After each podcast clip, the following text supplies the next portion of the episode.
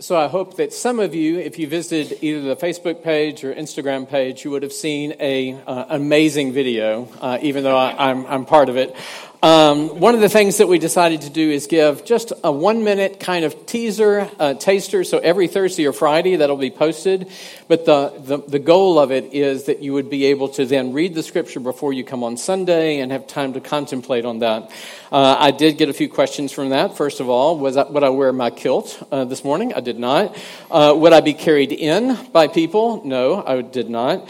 Uh, I will say that when you're at a wedding and you just pull people together, it's amazing what God God will provide, which included a professional videographer, although he's from the States and works for a professional wrestling company. So I don't know if that was really totally helpful. However, that is what God provided for us. I'd like to welcome you to Hope City. My name is David, and I'm one of the teaching team here. Over the past few weeks, we've been following Paul and his colleagues as they have made their way uh, to Jerusalem from Asia Minor, which is modern day Turkey. This narrative is found in Luke's history of the early church called the Acts of the Apostles. Some people have sometimes said it would be better to say the acts of God through the early apostles, because that is actually what is a record of. But uh, we should look at and see what's coming. So, three weeks ago, Ian taught about mind the route and the anticipation of trouble ahead. Then, two weeks ago, Peter taught about warnings and the anticipation of trouble ahead. Last week, Matt talked and covered the section uh, where Paul, despite prophecies about what? Trouble ahead, continued on his journey to Jerusalem as uh, directed by the Spirit. If this was a serialized drama, uh, you would know what's coming and it doesn't look good for our main character. In fact, I find that when I'm watching and the, the main character on a TV show walks into a dark room, I go, Why don't you turn on the lights? They always have a flashlight or a little pin light or something dim. Or the fact that, you know, they're behind you, they're in the room somewhere. There is this anticipation that something bad is going to happen. Or perhaps you love a challenge when you've heard these three weeks of teachings about trouble ahead, you're like the skier who comes up to the top of the mountain and looks to see which one do I want to take, and you go immediately for the double black diamond because you're like, bring it on. I am so ready to take off down this mountain. In fact, you might even begin to wonder if Paul is thinking in this situation. I'm the more mature and experienced believer. I've endured beatings and riots before, and I'm ready to test myself and show how it's done. But neither of these are Luke's intent. Remember, Luke is our author here. He's writing about the history of the early church. He has also written a story of the life of Jesus in the book titled Luke. So, fact, as a doctor, he's more matter of fact in his narrative. He wants to make sure that everything in his story of the life of Jesus and the history of the early church is accurate. So, Theophilus, who he addresses in the beginning of the book of both Luke and Acts, can know with certainty of the things that he had been taught. And here we are, 2,000 years later, studying the same accounts with the same desire to have a certainty of what we have heard about Jesus and his early followers. So let's pick up the story where we left off last week with Paul and his companions arriving in Jerusalem to meet the leaders of the church, bearing the offering that they had collected from Gentile believers on their way there, and they wanted to get there in time for an important festival or feast in the Jewish calendar. Take one of the Bibles that you have there, turn to page 1118, 1118, and follow along as David reads the passage for us.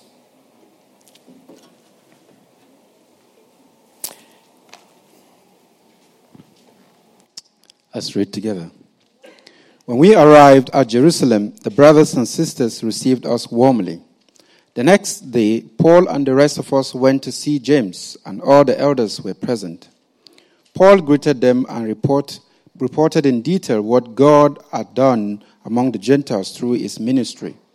When they heard this, they praised God. Then they said to Paul, You see, brother, how many thousands of Jews have believed, and all of them are zealous for the law. They have been informed that you teach all the Jews who live among the Gentiles to turn away from Moses, telling them not to circumcise their children or live according to our customs. What shall we do? They will certainly hear that you have come, so do what we tell you. There are four men among with us who have made a vow. Take these men join in their purification rites, and pay their expenses so that they can have their heads shaved. Then everyone will know there is no truth in these reports about you, but that you yourself are living in obedience to the law.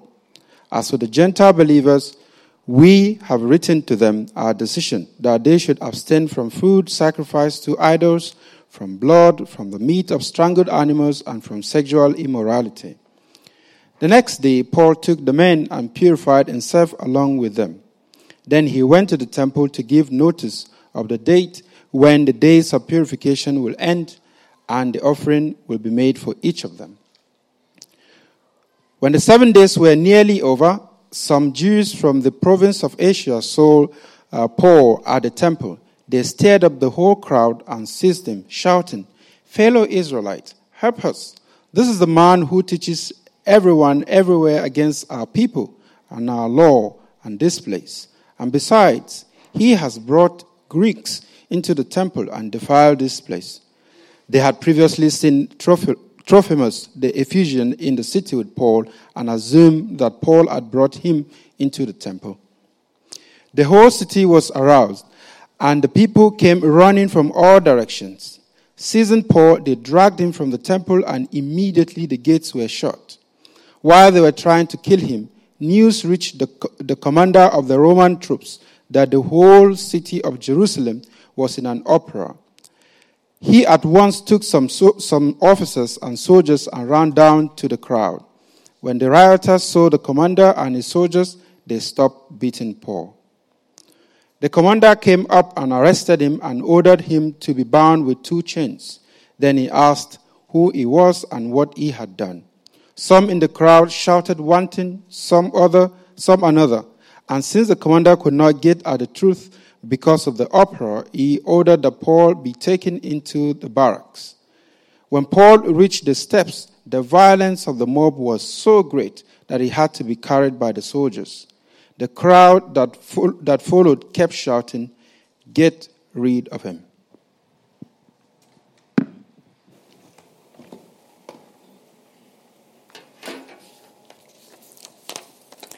So let's dive into the narrative. There's actually quite a bit to cover today, so I want to make sure that you get an understanding and a feel for this particular passage.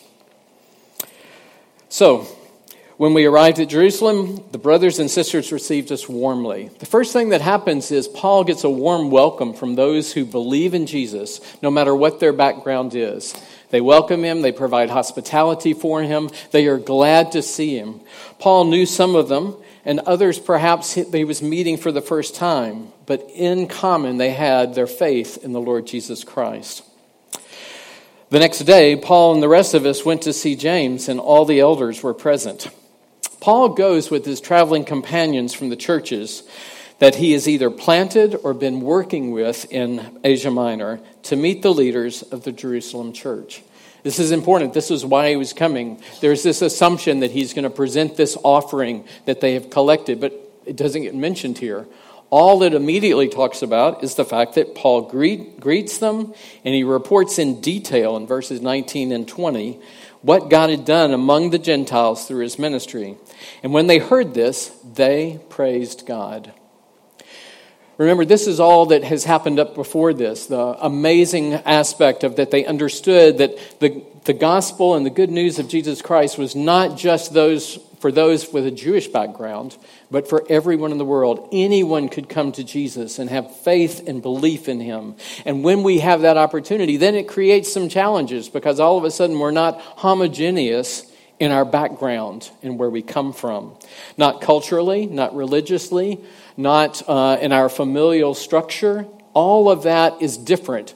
But in Christ, there's this opportunity to be together in the same fellowship, in the same church. So they worshiped when they heard what God had done in the amazing response. But they also then report, and they said to Paul, You see, brother, how many thousands of Jews have believed, and all of them are zealous for the law.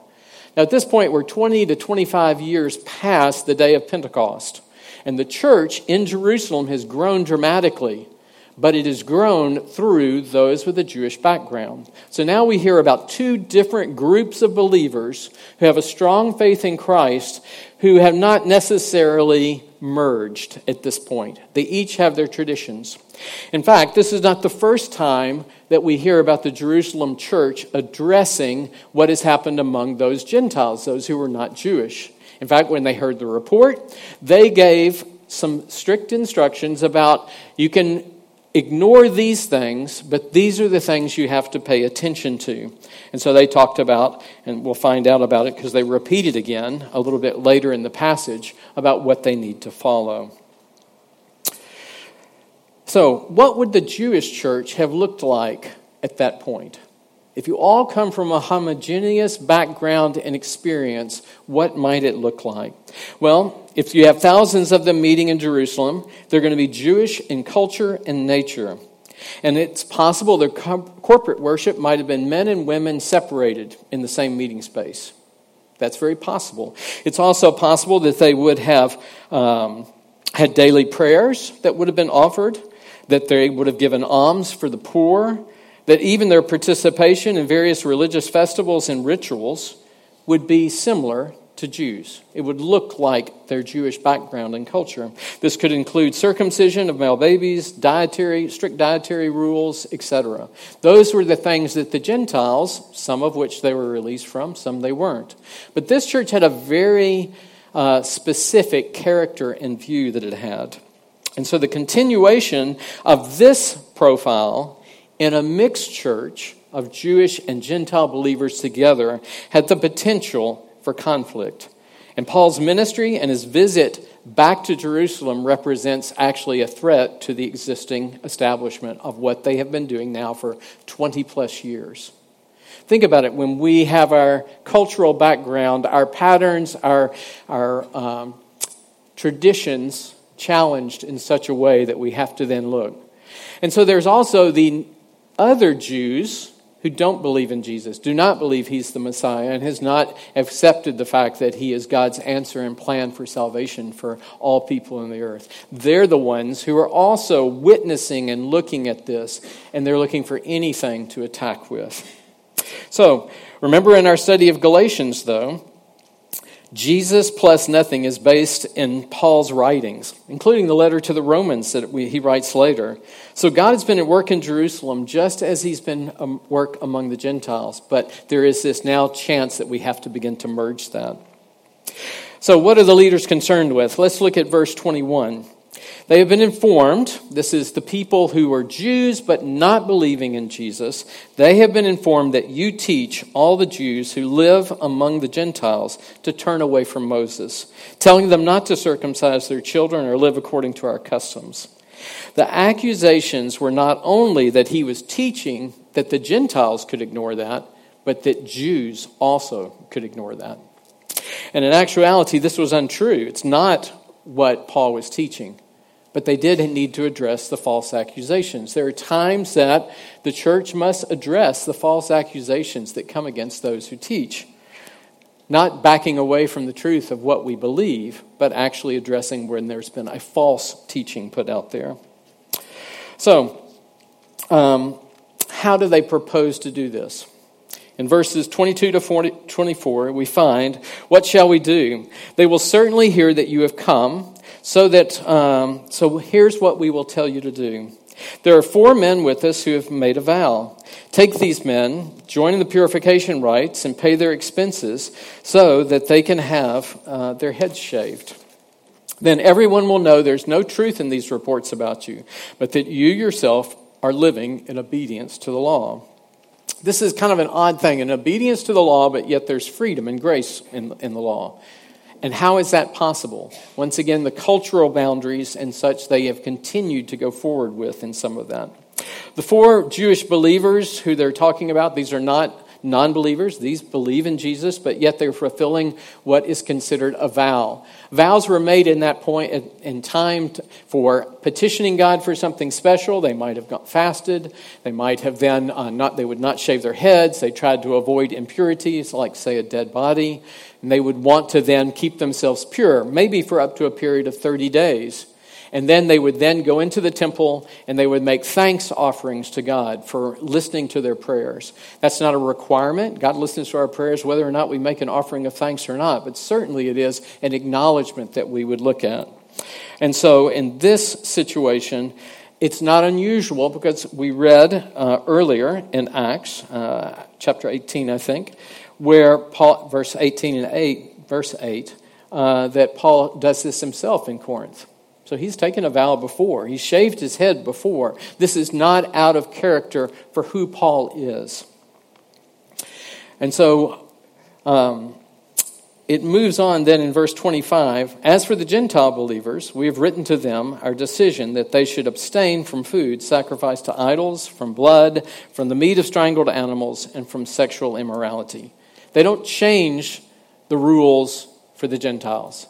They say in that context, they can continue to do that. That's what the, as it were, the laws they were accepted from. They acknowledge and endorse the practice of the Gentile believers, but they also are saying we need to balance that with the Jewish church. So that's what James, who is the leader of the church at this point, that's what he and the elders have announced both in chapter 15 and then they repeat it here in chapter 21. Then they put the plan into action. It's interesting that there's no response from Paul at this except for obedience to what the leaders asked him to do. The next day, Paul took the men, purified himself along with them. Then he went to the temple to give notice of the date when the days of purification would end and the offering would be made for each of them. Paul doesn't give any pushback or disagreement with this plan. He goes to the temple, he registers. If you're an enemy of Paul, now you know when he's going to come back. It's great setup. Okay? It's like, oh, he's announced he's going to be here. We know what day he'll come in. However, he does those things, and that's when he'll be part of the purification. It's not unusual for a Jew, when they've returned from traveling outside of Jewish lands, to do a seven days purification before they were able to go into the temple. So this was not out of character so that Paul would be able to actually go into the temple and teach. So he joins in that. Not the same vow that these four other men, but one of purification so that he could actually enter the temple and not be offensive to those who are Jews. So, what is it going to look like? He agreed. Well, is it a compromise, a concession, or a contextualization? You've now had the setup. You see the potential of conflict. You then have a plan offered by James and the elders, and what are we going to do with it? Well, let's look at those a little bit. So it might seem a little puzzling to you because Paul seemingly has never backed off when there is a teaching or a controversy that he's going to address. Uh, and that anything that's outside of his understanding uh, and the Spirit's interpretation of Jesus' life and the teachings where, Jesus, where the Spirit has been at work. Yet here he accepts the plan, and Luke doesn't record any dissension or any hesitancy. Is Paul backing off on his convictions? No, I think not. But a compromise, by definition, is an agreement or settlement of a dispute that is reached by each side making a concession. There appears to be no dispute about the plan. They just move forward. Paul does, accepts what's there. Is it a concession? Well, this is a thing, a concession is a grant, is something that is granted, especially in response to demands. The leaders are very clear and they use a directive verb with an imperative tone, so do what we tell you. However, it appears as though they are not asking, what they're asking is nothing different than what Paul would have done anyway, except for the fact of taking on the aspect of paying for these four believers an act of generosity uh, as they are then putting in uh, their offerings. So it's interesting. It's only the motive seems a little different here. It's for a display for non believers so that they can see that Paul still follows the law. Sometimes people ask me to do things that I might have done on my own, but it kind of might get my back up when they ask me to do it. You can ask Laura if you want to know. She's back in the uh, creche. So, But there are times where I'm going to do something anyway, but I hate to be told to do it. That's just pride. That's not anything to do with anything else. If I was already going to do it, why should I get my back up and be, be? But Paul doesn't do this at all. In fact, he displays humility and he immediately responds. And he goes and does those things. What about contextualization? As a cross cultural worker for 30 plus years in Europe, having been in Scotland, Germany, Sweden, now back to Scotland, this is a really important principle to me. How do you adapt the message and the truth of Jesus in such a way that it can be understood by the people that you're trying to share it with? As a youth worker, I always did that to make sure that there would be a way that I could connect, that they would understand, because I don't think learning happens until my life circumstance intersects the truth of Jesus Christ. And that way, there's opportunity for transformation. Well, in this case, this is not a contextualization. In fact, remember, he's the Jew's Jew. He's the one, this is his home culture. He's actually not adapting this at all. What he's doing is taking the seeds of truth and then being able to fit it into the context that he understands. And he shares that. He understands what they are asking him to do and why they are asking him to do it, and therefore he follows. So the answer is none of the above it's humility. It's an incredible example of a leader who submits to the leaders of the Jerusalem church in order that all people will know all things. To those not having the law, I became like one not having the law. Though I am not free from God's law, but I am under Christ's law. So as to win those not having the law. To the weak I became weak, to, the, um, to win the weak. I have become all things to all people, so that by all possible means I might save some. I do all this for the sake of the gospel, that I may share in its blessings. 1 Corinthians. Paul is the writer of this particular letter as well. This is a quote from one of his letters. He is doing everything he can to bring unity within these two dispergent groups of believers so that they can merge. All right, I don't have much time, but unintended consequences. Okay, the plan doesn't work out quite like they hoped for. However, I'm going to just dive really quickly through this because we've already kind of dramatized it a little bit. We've talked about it. The leaders had a plan, but how did it actually work?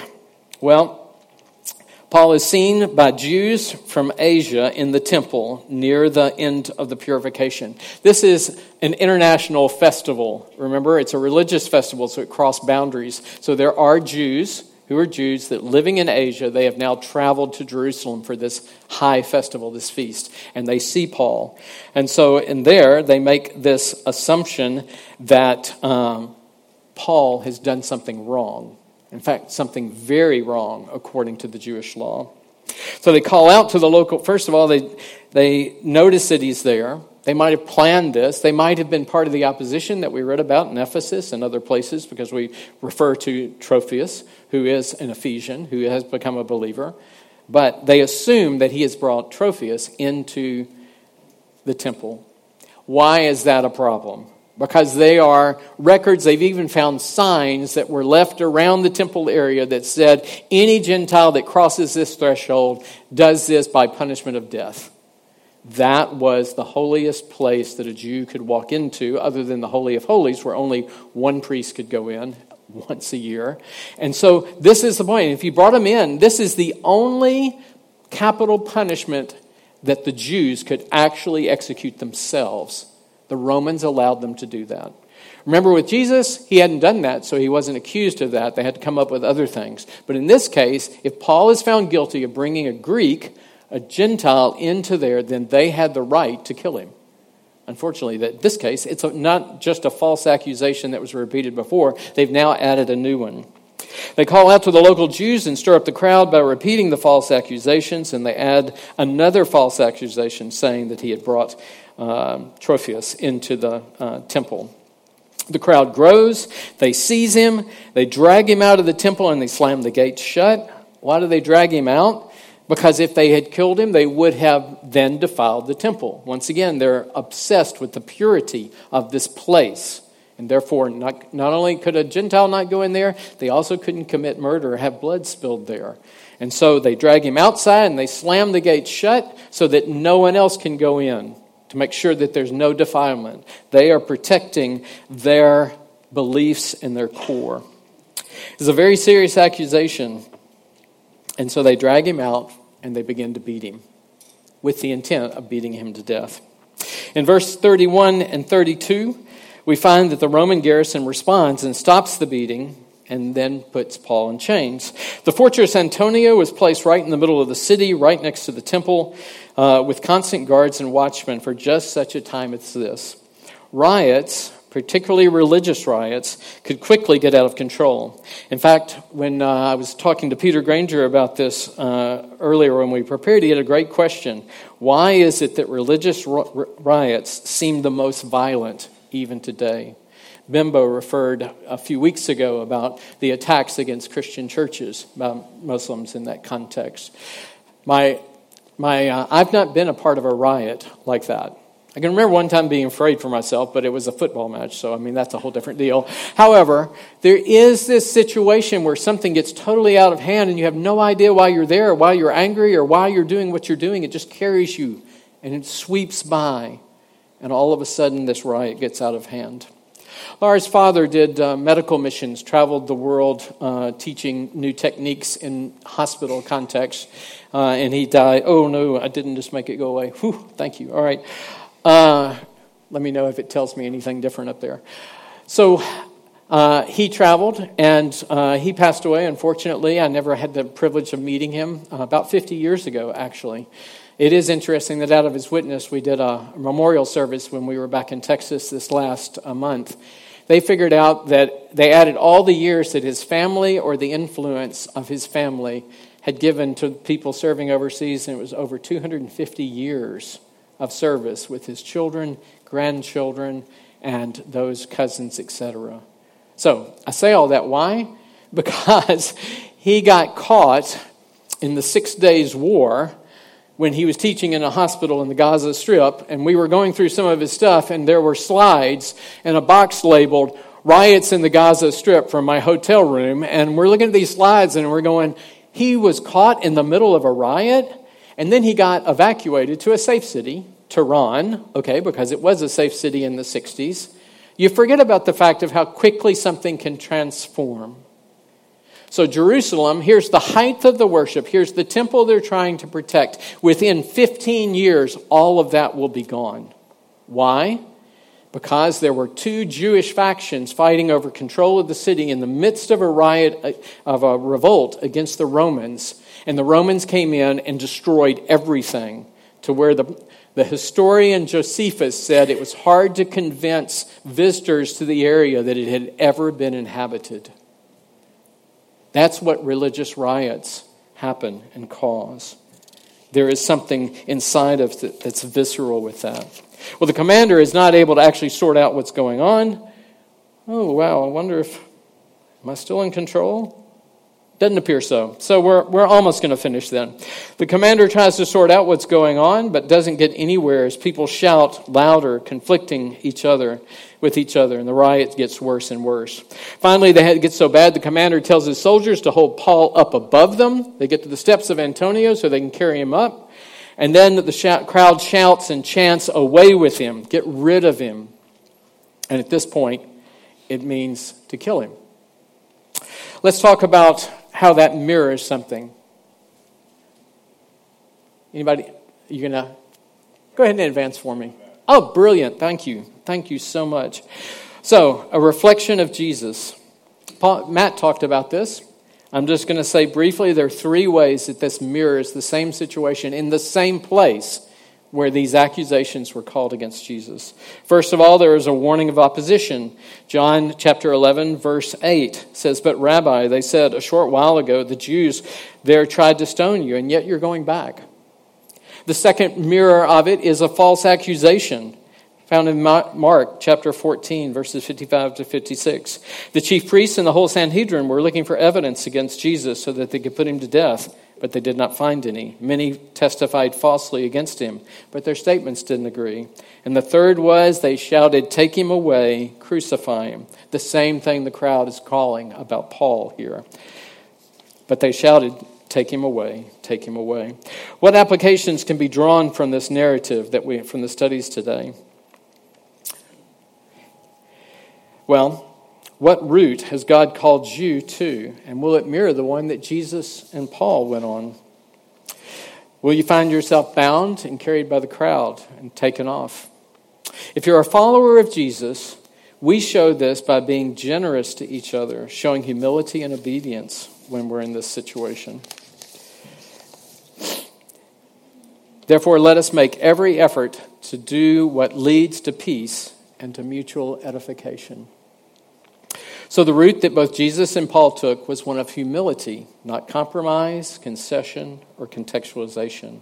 There was no hubris involved at all. Paul did not meet Jesus physically before his death and resurrection on the cross, but described meeting the risen Jesus as one untimely born. This is recorded in his testimony in uh, 1 Corinthians chapter 15. Last of all, as to one untimely born, he appeared also to me. But as we will see in the coming passages, Paul's not alone in these hardships and takes every opportunity to share the good news about Jesus and the hope we find in him. The beauty of this testimony is that Jesus was not limited to appearing to only those followers who personally saw the crucifixion and the resurrection, because Paul did not, Luke did not, and we didn't even get a chance. We're 2,000 years later to have met physically, to have seen the crucifixion, to experience the resurrection, to touch his hands and feet where the wounds were as he was resurrected. Yet, we are able to meet Jesus and believe in what he has done and taught due to the narratives that we have in the Bible from Luke and from others. We at Hope City can follow the challenging route together that Jesus, Paul, and other followers have trod for the last 2,000 years. If you are not yet a follower of Christ, then know that you can meet him here today and test the certainty of this teaching as Luke intends for us to do. Speak to one of the team today or to myself. We want you to make that meeting.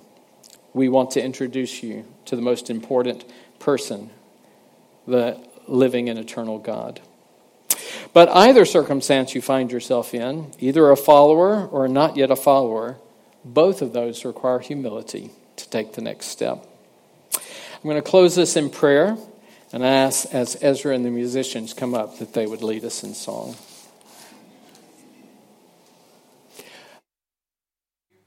We thank you for the opportunity of your word. We ask that we would be able to see with our eyes and hear with our ears the truth of what you have written, of what Luke wrote, of these eyewitness accounts of what happened in, with the early apostles, and that we would be able to follow the route that you lay out for us. It's in your Son's name I ask it. Amen. Amen. This song we will be sharing, it's, I, I believe, most of you will know this song. So, yeah, you can join us, can stand and join us, or you can sit and reflect.